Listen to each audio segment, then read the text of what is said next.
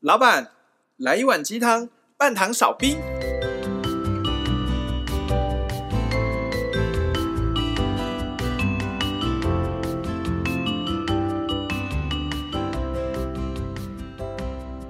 嗨，大家好，我是大师兄。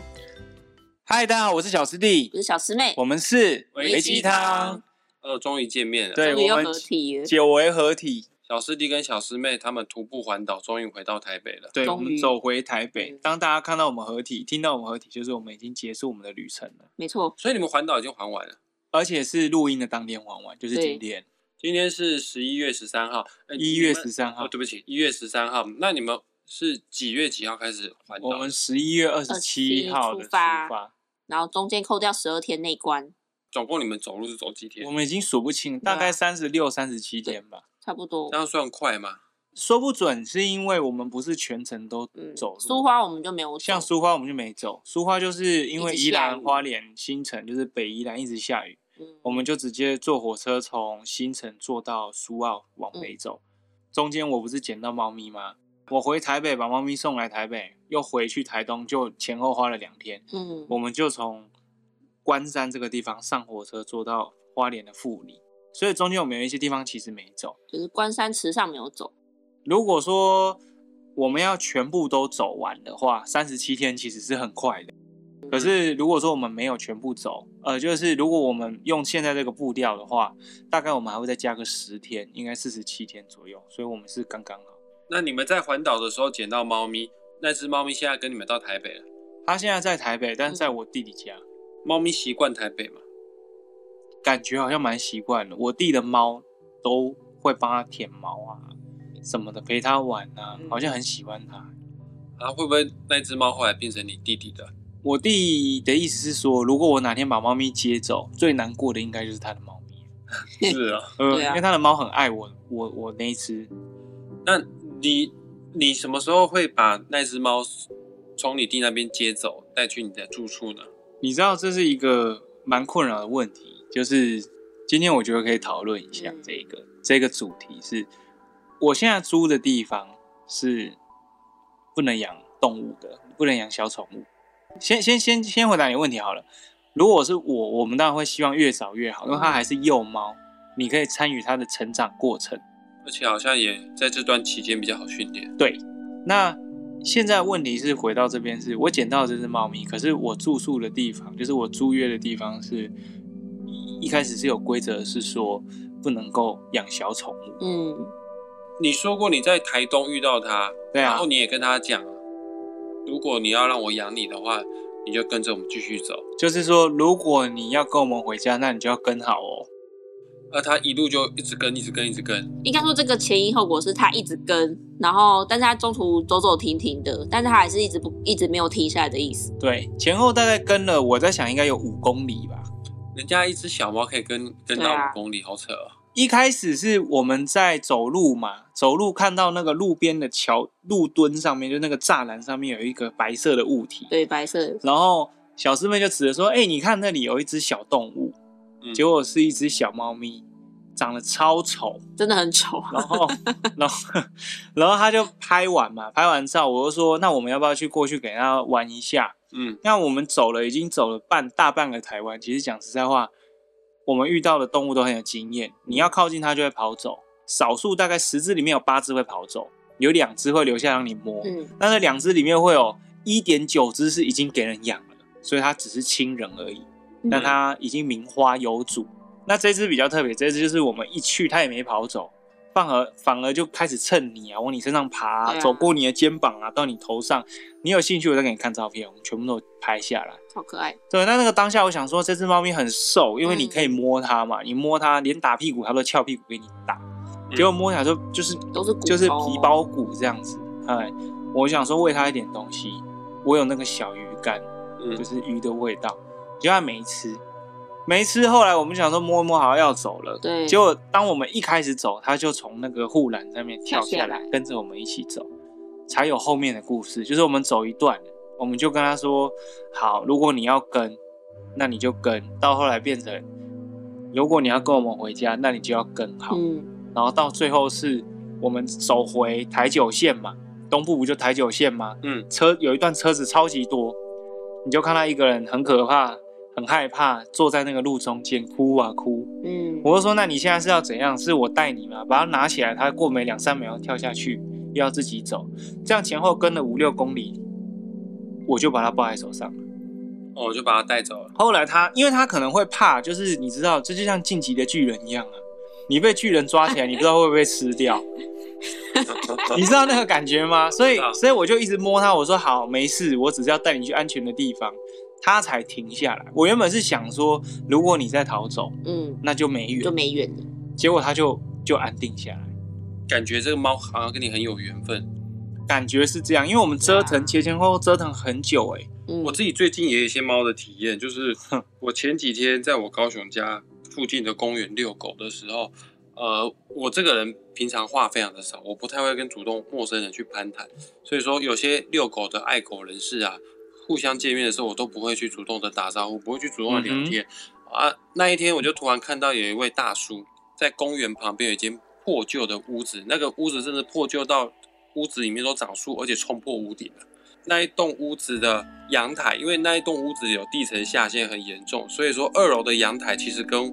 我的高度，跟我的头的高度基本上差不多高的。啊，那个大叔就是在二楼二楼阳台，废弃屋子没人住了，二楼阳台倒了一些猫饲料，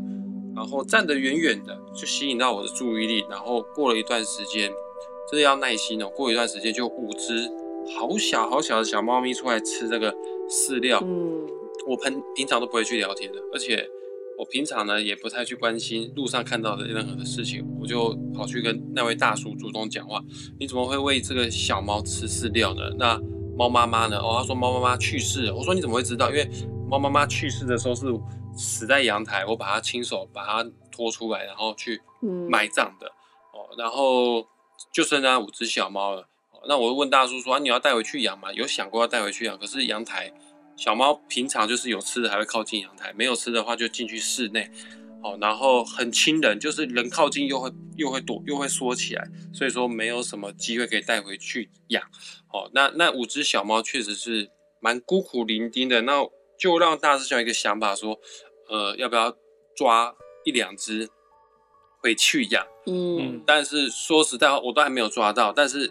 有想要抓回去养的这个 idea 这个想法，已经在我心中开始在酝酿当中了。哦，那我弟弟也在酝酿说要看怎么样去把它抓回去养。哦，那各位听众朋友们，有五只，大师兄只能养一只而已。我弟已经有一只猫了，所以说他也他也养不了，所以还有四只哈、呃，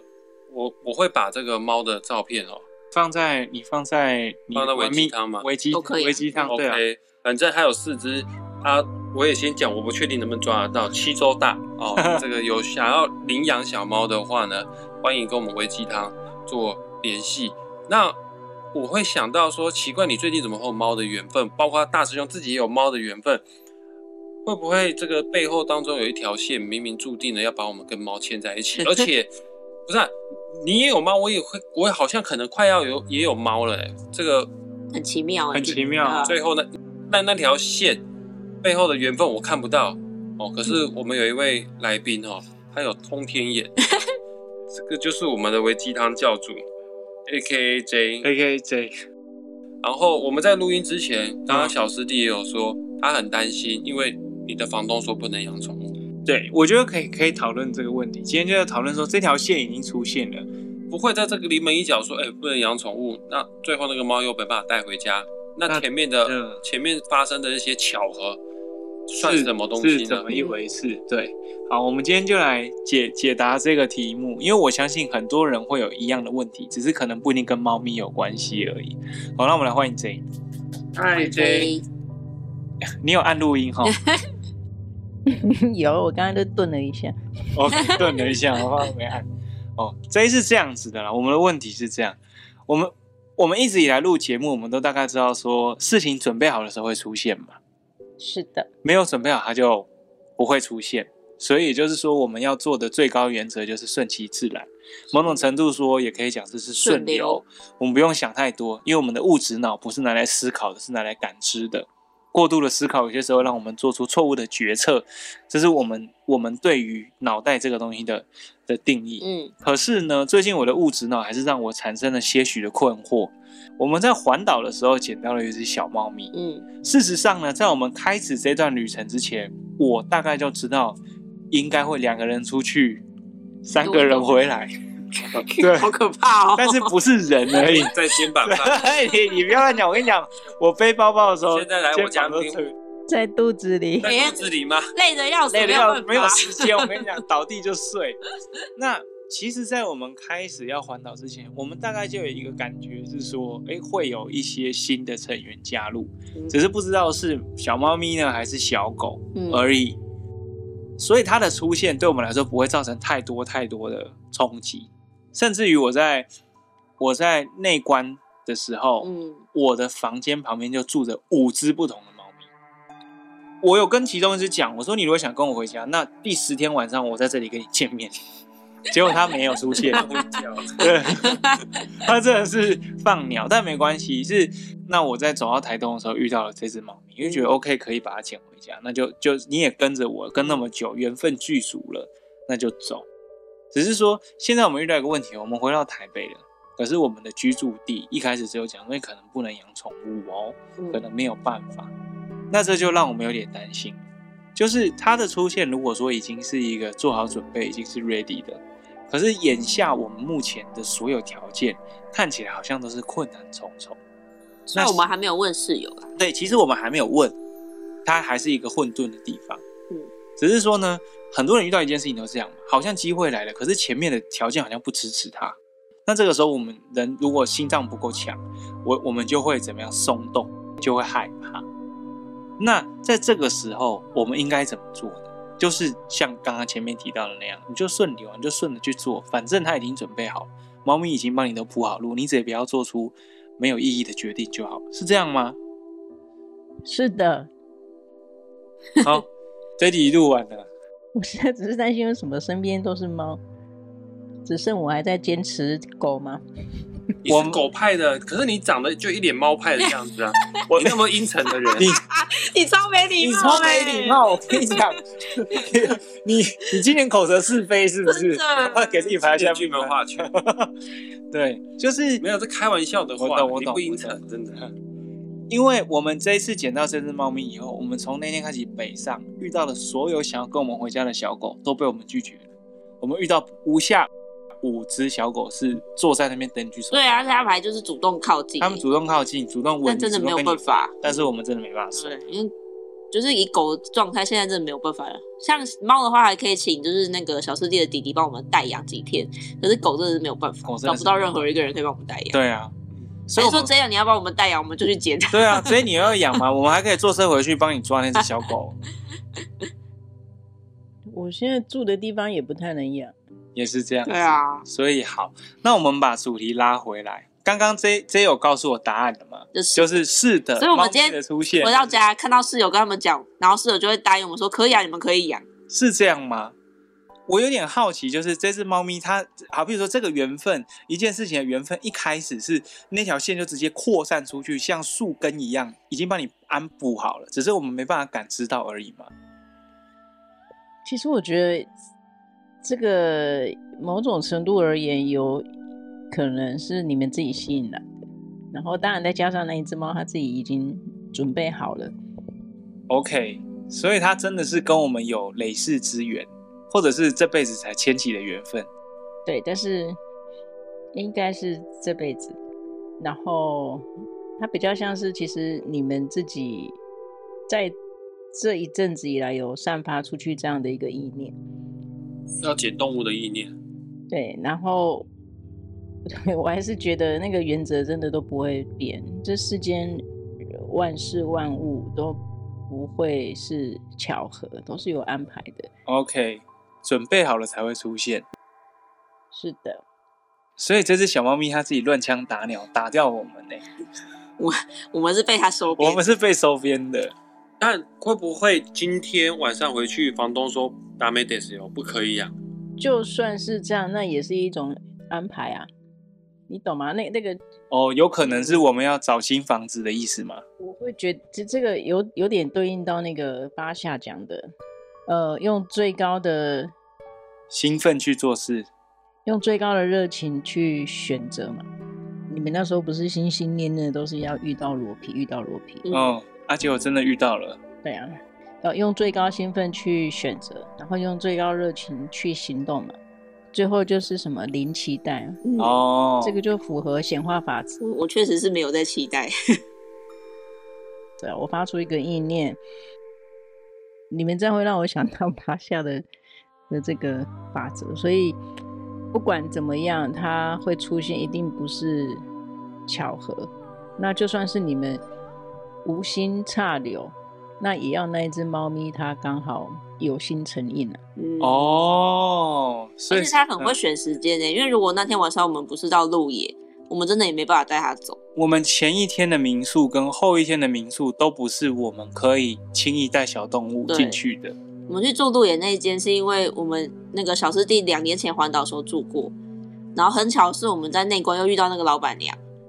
好扯哦。对我们是同一批的同学，对，然后我们就已经跟着老板娘讲好，我们一定会环岛去她家，嗯，然后就就在走在她家的路上遇到那只小猫咪的同时，老板娘问我说你们什么时候会 到？ 对，然后老板娘得知有这只小猫咪，她就说收编收编，对我她什么笼没有哎她子我都没有他。他叫他第一句要跟我说你不要叫我收对编，老板娘说我不收 编，但是对看完照片说，我推人家收编都很快，对你们收起来，我有猫笼，我有对猫食，你你来，你把它带来。 而且很巧是那天晚上他除了我们也没有别的客人，所以他嗯载我们去台东市区大家看医生。那真的很多因缘具足啊，对啊真的啊对！而且他其实是他有行程，他问我们什么时候到，是他有行程要赶。结果他为了这只小猫咪，等我等到民宿门口，他门一开，不是说“嗨，Roger，你来了，好开心哦！”他打门，他说：“猫咪还在吗？” 猫咪就我就说猫咪在我手上，嗯，他就说：“好，那我赶快你走那个后面的门，帮我处理一下。”，对所以这看起来就是一切都安排好的剧本。对啊，但是嗯，会不会今天晚上或者是明天早上，房东跟你说不行呢？可是前面都已经那么多的巧合了，结果我们要这么怎么样如何的去解释？假设今天晚上或明天房东说不行，我们要怎么解释这一切呢？你这样就很像那个薛丁格的猫了。还哦，没打开来之前，你不要去预，对、啊、你先不要去管它，它最后一刻你自然就会知道。但无论如何，你现在都不用去预设立场。你如果就是不要期待，对你不要去期待，也不要去预设立场、预设结局，你只要抱着诶，我就是我相信我跟这只猫是有缘分的，是有要修行的课题。你记得我们上次在谈宠物有谈到猫跟狗跟我们人类的互动课题是不一样的。有猫咪有引领的能力，而狗是反映主人的状态。对，猫是要来让我们学习课题比较多一点，那狗是反映你的这个主人的状况。难怪那么多猫奴。所以最近很多人的状态需要被引领。所以我要表达是说，你如果真的很想要，或者是哎，诶如果真的是有很确定的课题要要操练，那你你就欣然的接受，就等待，就享受它吧。那后面如果它真的是你命定的课题，就算真的房东不让你养，这个问题它自然也就会被克服了、只是你你现在想不到它会被它会被用什么样的方式克服。所以，如果我们把这个问题的主题，我们把这个主题放开好了，把它适用于任何事件下。当一个人想做某事，或者他遭遇到某个机会，可是他现在对于前面看不见、看不清楚的地方感到畏惧，嗯我们唯一能给他的建议就是：你如果会怕，那倒不如你就不要想，放水让它流嘛，你就做看看，搞不好会怎么样？我突然又想到，我突然想到一个画面：如果房东跟你说：“哎、我们这边真的不能养猫。”那你你的第一时间反应要跟巴夏一样，好 exciting！ 好，好啊，那我要用他的那个、那个、那个、那个声音吗？啊、t h e very exciting，这样吗？我也要这样吗？对啊，搞不好就表示你你们要更及早的实现你们的梦想啊，就搬回新竹，然后开一我间那个文青店。你今天提到这件事情，我我才跟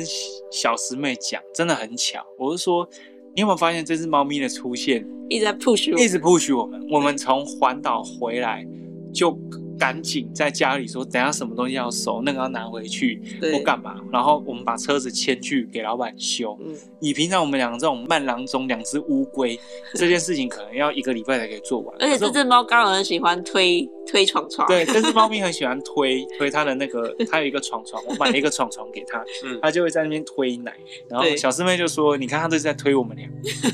就是它把那个床当我们两个，它一出现，我们就忙起来，我们连环岛的速度都变快，就是也不会那么喊累，就是好，我们赶快走到，然后赶快赶快回去把事情做好。小师弟每天走到目的地的第一件事，打开手机看他儿子的影片，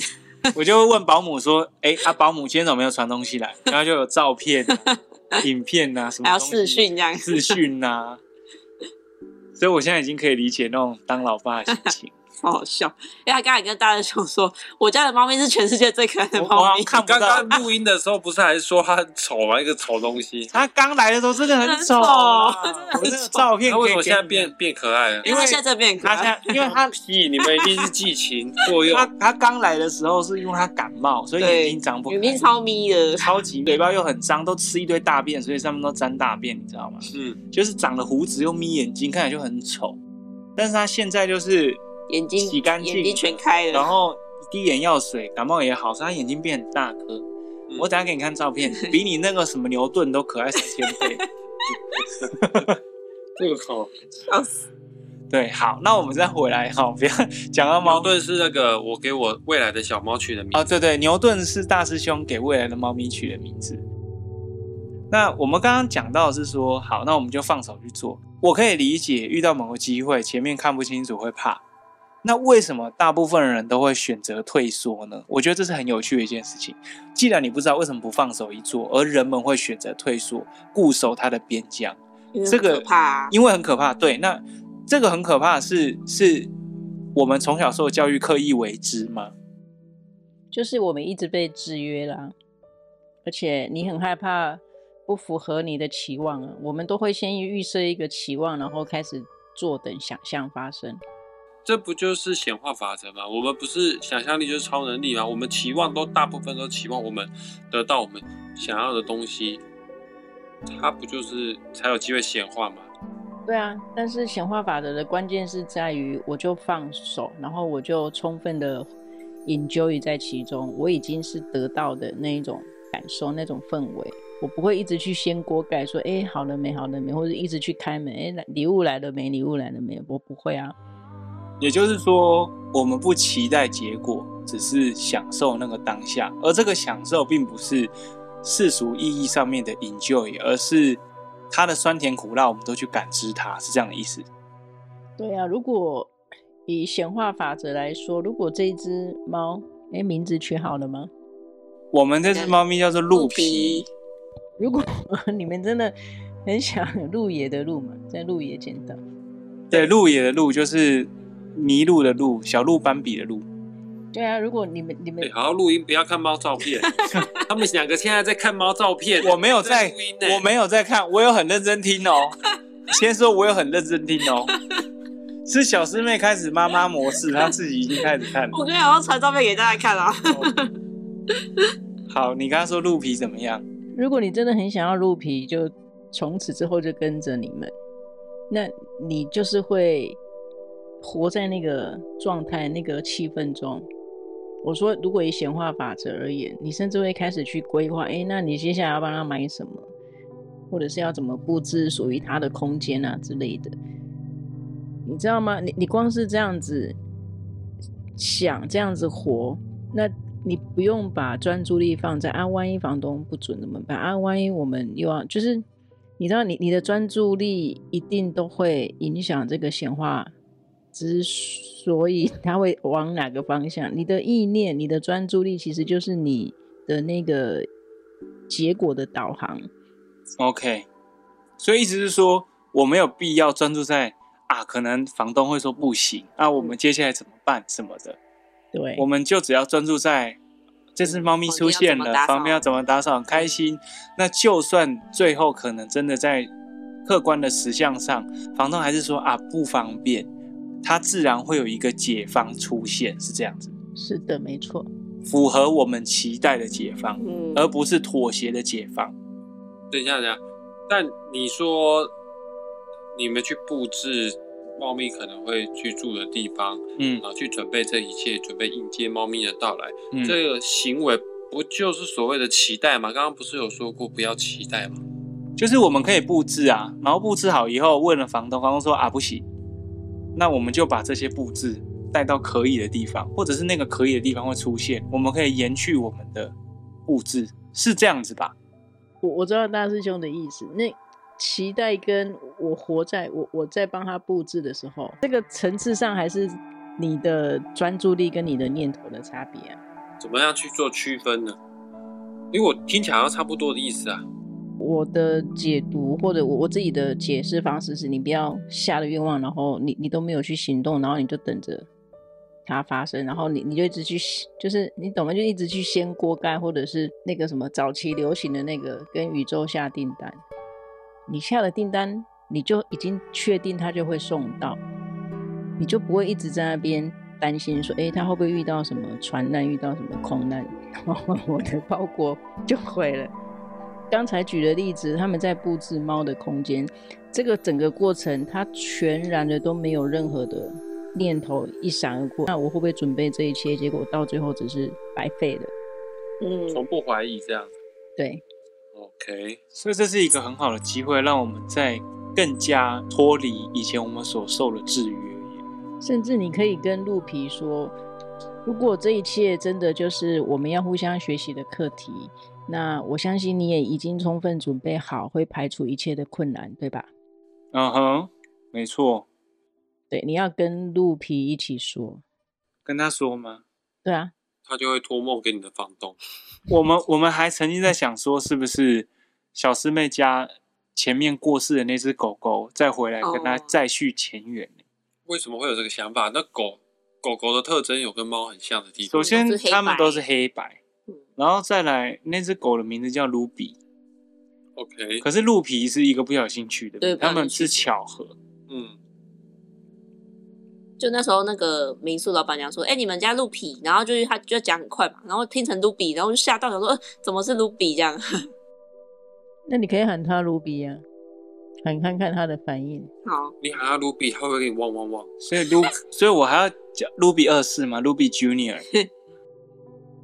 他如果汪汪汪还不恐怖，他如果喊牛顿，他也汪汪汪，这才恐怖。你喊牛顿，他也汪汪汪，你就 他老爸是一只狗。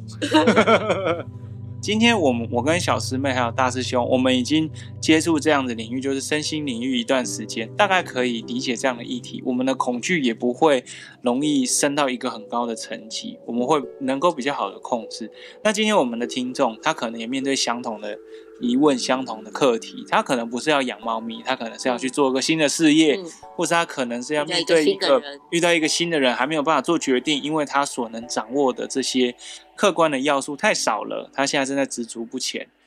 他踌躇了，他不敢走。这个时候，我们如果跟他讲说，反正你就放下心，顺着流走就可以了，他会觉得太空泛。我们有没有比较实际的一个方法可以跟他说？那你试试看这样的方法，或许可以降低你心中的恐惧，让你可以比较安定心神，去理性的面对你的下一步选择呢？还是要静心冥想吧，还是要进行冥想？因为静心冥想真的是让你彻底的先绝缘嘛，就是跟一切一切的伪讯号先过滤掉，你才有办法真的更清楚的去分辨，对，因为其实一切的答案每一个人自己都知道，真的是都知道。我们我们，因为我像我跟小师妹是一路从台湾就是这样从西部走下去，再走上来。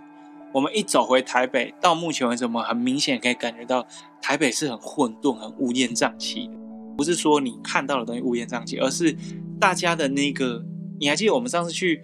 密静心冥想工作坊的时候，手打开大概就是你的能量场球球对的大小那个半径嘛。嗯那台北人很多，而且台北的环境又很应该说大家都很重，那个压力很大，你会感受到互相的那种强烈的干扰。嗯，反而我们会觉得说，如果听众朋友是住在都市地区或是人口密集地区的话，你真的很急需的需要找回一套属于你自己进行冥想的方式，让自己可以绝缘去去去思考任何你可能认为很重要的问题。当万事万物它的出现，就意味着某件该做的事已经准备好了。因缘具足才会出现嘛，简单讲，我们都理解因缘具足才会出现，但我们遇到的时候会因为制约力，仍然会感到害怕，就是啊，真的吗？还是这个其实是我们错误的解读，有可能会全盘皆输这样子也。有可能会有过于的期待。对，有可能会有过于的期待。嗯那那这个时候你能怎么办？你只能够让自己先静下来，把那些原本有一百个胡乱的思绪，可能减到二十，减到十个，你便有一点余裕去思考。嗯，或许会更有帮助一些。现在大部分人都生活在都市里面，因为为了讨生活，对，那这个没有办法，所以才会更体现出，呃，就是进行冥想的重要性。嗯，当然，今天我们回去呢，我跟小师妹还是会面对这个课题，能不能够在自己家里养小动物这样子？所以你觉得他们两个可以成功把鹿皮带回家吗？我觉得她不敢做保证，她现在已经在说怎么问这个问题可以啊。哦，啊，这么肯定，你知道，猫相较于狗比起来，在一般的那个相对密集的城市里面，猫其实它现在是比较被大家所能接受的。哦，可以理解，因为狗狗就要，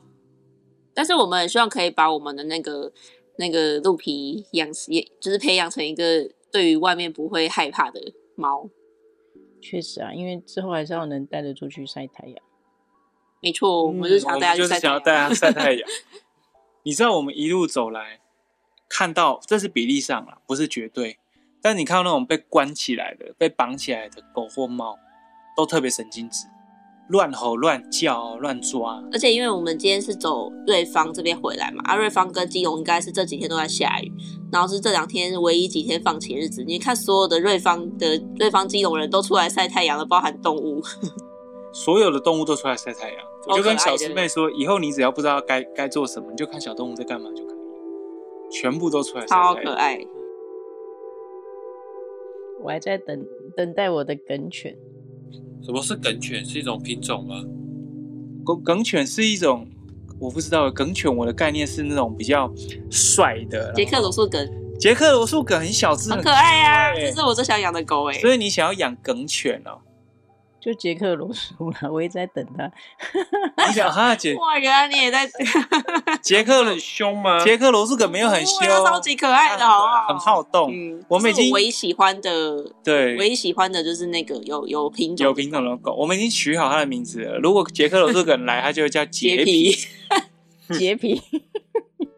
对，它会叫洁 皮。我哦看到了真的好可爱。是不好是可？爱哦了吧？而且它不会很大只，它是小小只的，但它超级有活力。你如果不让它发泄它的精力的话，你家会被咬烂你。去查那个杰克罗素梗，然后鞭 炮。有一年，对，有它就一要年在过年，就有一只狗咬着鞭炮冲 进冲家进里自，己家里，然后被主人赶出来以后，它就再把那个鞭炮咬到自己的狗笼自去己的窝窝炸，这样啵啵啵啵啵。它没有被炸 死，他就很很喜欢这兴个奋，他很喜欢被炸，超可爱。这个就是杰克罗。我的梗犬再不出现，我应该也会 转向猫。你要啊，转真向的猫啊？哦，那你觉得我会养到那个吗？牛顿吗？因为我身边越来越多猫哈，你哦，有机会 接你到？哦，他说你哦，对呀、来了来了来了，我觉得你比较像苹果，像苹果，你比较像苹果，他觉得你会被牛顿给制约的意那思。我会养苹果吗？我会种苹果树是不不是牛顿会发现，哦他是对发现那个苹果掉下来那个吸引力法则啊，不是那个地心地心引引力，力靠腰 地心引力啦。不过确实你应该跟狗比较有缘。哇，哇，我，啊所哦以他他养不到他的牛顿嘛？不然就是那个啊，猫猫狗，牛呃顿，还还没抓出来，哦，搞不好牛顿是狗狗猫狗啊狗猫啊，就是像狗的猫，嗯，对啊，对啊，是啊，像狗的猫就是很贴心哦。我会想要养猫是因为我不用每天带它出去遛、哎嗯，哦，我觉得它可以放它在家里面，我想回家就回家，比较轻松。狗狗确实会有这个问题。其实还是回到那个话题嘛，就不用太执着。它在你某个时间点出现在你的生命中，一定是有安排的。说不定他就是要出现，让大恩兄知道说你要把时间抓回给自己。女朋友问你说我你怎么啥都不没陪说我，然后你就要说可是有猫咪啊，哎、然后哎你就有时间可以更多给自己了。 OK，你觉得呢？我不做任何的预设 立场。就这个时候就是中立，就 这个时候很中立啦，平常的时候就说可是，对啊，是牛顿也是蛮可爱的，对啊蛮其实可爱的我我很期待小师妹跟小师弟都很期待牛顿的出现，嗯，对他就可以跟嗯新就朋友嗯录把肚皮带完。今天就是我们小师弟跟小师妹会完成姻缘剧组的下一个篇章，而大师兄呢，就是会等待他的牛顿的出现。当然，我们同时也会帮 J 祈祷他的嗯对啊杰克罗素梗也会这样子我会想要去 J 家玩欸 诶、人家还不一定要让你玩，他他会担心他那个蝙蝠侠会不会被杰克鲁斯给咬，哦，还有一个蝙蝠侠，对，他的那个 Jackie 还是 Jimmy，我要去。所以呢，今天要做一个小结尾，就是，亲爱的大家，如果你遇到一个新的机会，但你没有办法很笃定要不要去做的时候，就 follow your heart 吧。嗯，那如果你发现你没办法 follow your heart，因为你你的脑袋很乱，你有遭受到各种的杂讯，那你去问大家的意见，很多人给你的意见搞搞不好正反相冲，我不知道该听谁的时候，请你先静心冥想，嗯，尤其是你在人口繁杂的地方，你容易受到旁边的干扰，那这件事情就更需要去做，你就去行动，然后不做任何的预先期待，嗯，那今天的节目先跟大家聊到这边。喜欢我们的节目的话，欢迎订阅、按赞、加分享、追踪玩命之徒、追踪，还有写生部。详细什么东西，我们都会写在节目的那个资讯栏，资讯，栏里面，大家都可以再做参考。今天先聊到这里喽，下次见，拜拜，拜拜